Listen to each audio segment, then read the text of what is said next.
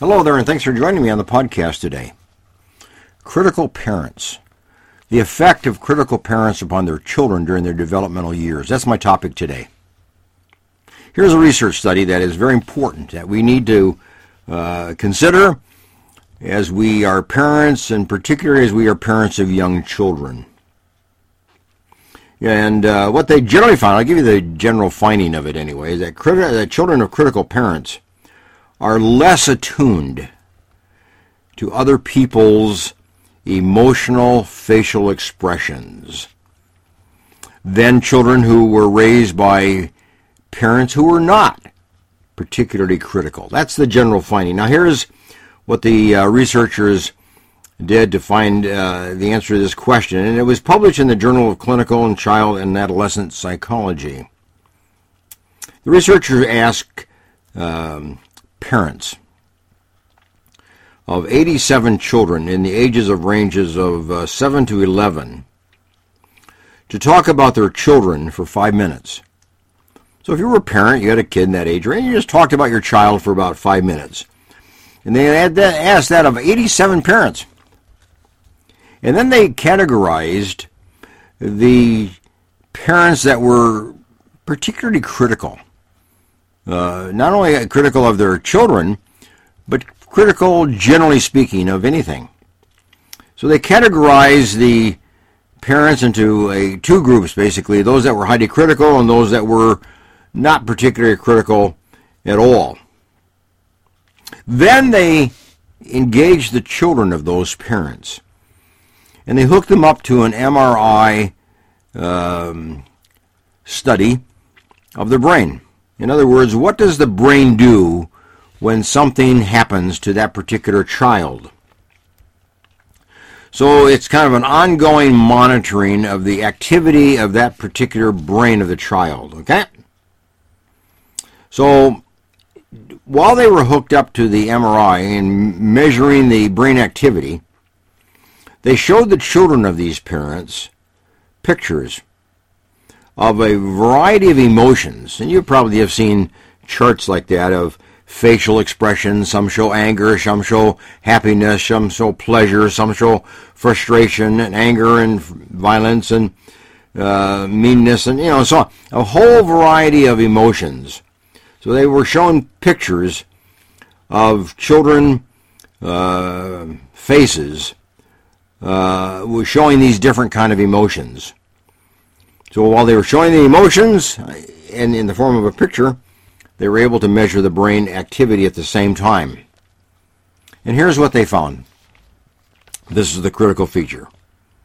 Children of highly critical parents showed less attention to facial emotions whether those emotions were fearful emotions, happy emotions, sad emotions.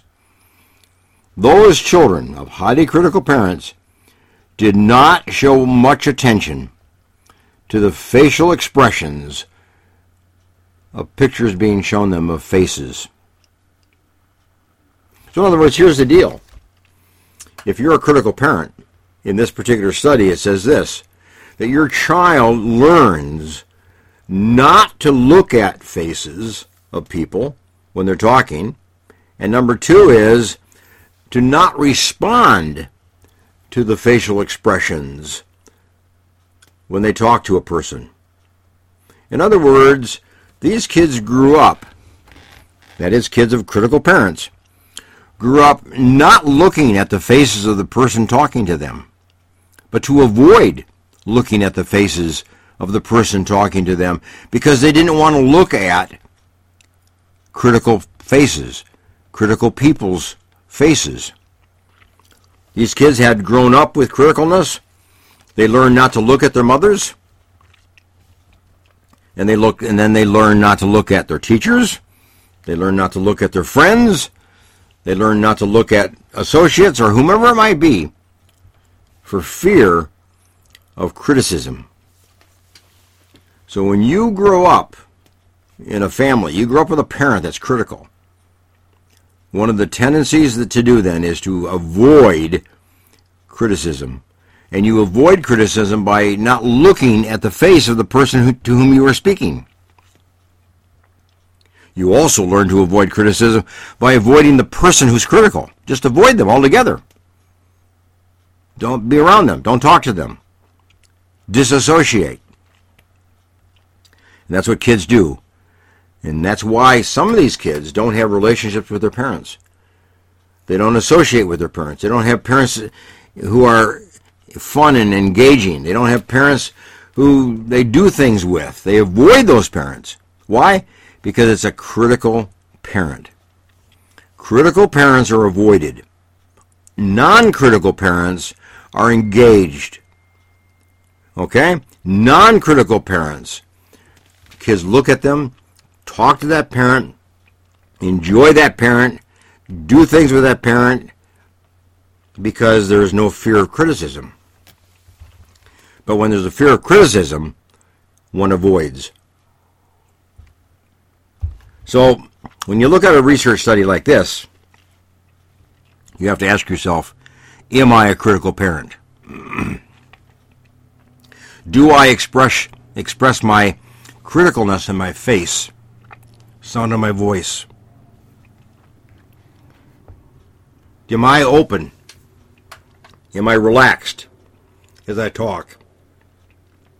Am I empathetic? Am I caring? Am I compassionate when I talk? So that's the general pattern of kids and their parents. Critical parents push kids away. Non-critical parents bring children to them. Closer. Critical parents cause children to look away. Non-critical parents cause children to look at them as they speak, to engage them eye to eye, face to face as they speak. So think of yourself. Where would you put your own uh, social skills, your own speech, your own content of your speech? How are you as a person? Are you a critical person? not just of your children, but of anything and everything. Are you a critical parent? and if you're a critical parent, your child has learned to avoid you. To avoid you physically and to avoid you visually. And auditorially, by the way. That's why they don't listen to you. They don't listen to what you say because they know it's going to be critical or they predict it's going to be critical. So they just as soon avoid you altogether and then that relationship breaks down.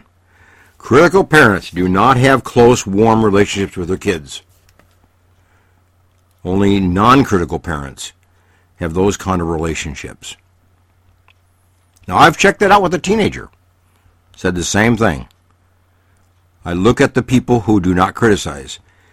And those that are critical, I don't look at, and I avoid them altogether if I can.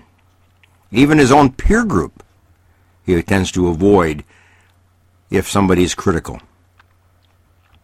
So it may, it may be a kind of a general pattern that we're really finding here, is that critical speakers, let's just use it that way, critical speakers repel people. Non-critical speakers engage people, bring them closer, bring them into the relationship and into the conversation. So how are you as a parent? How are you as an employer? How are you as a friend? How are you as a neighbor, as an associate? How are you as a person that spends time in a social group with somebody? Are you the critical one? People don't look at you. People don't engage you.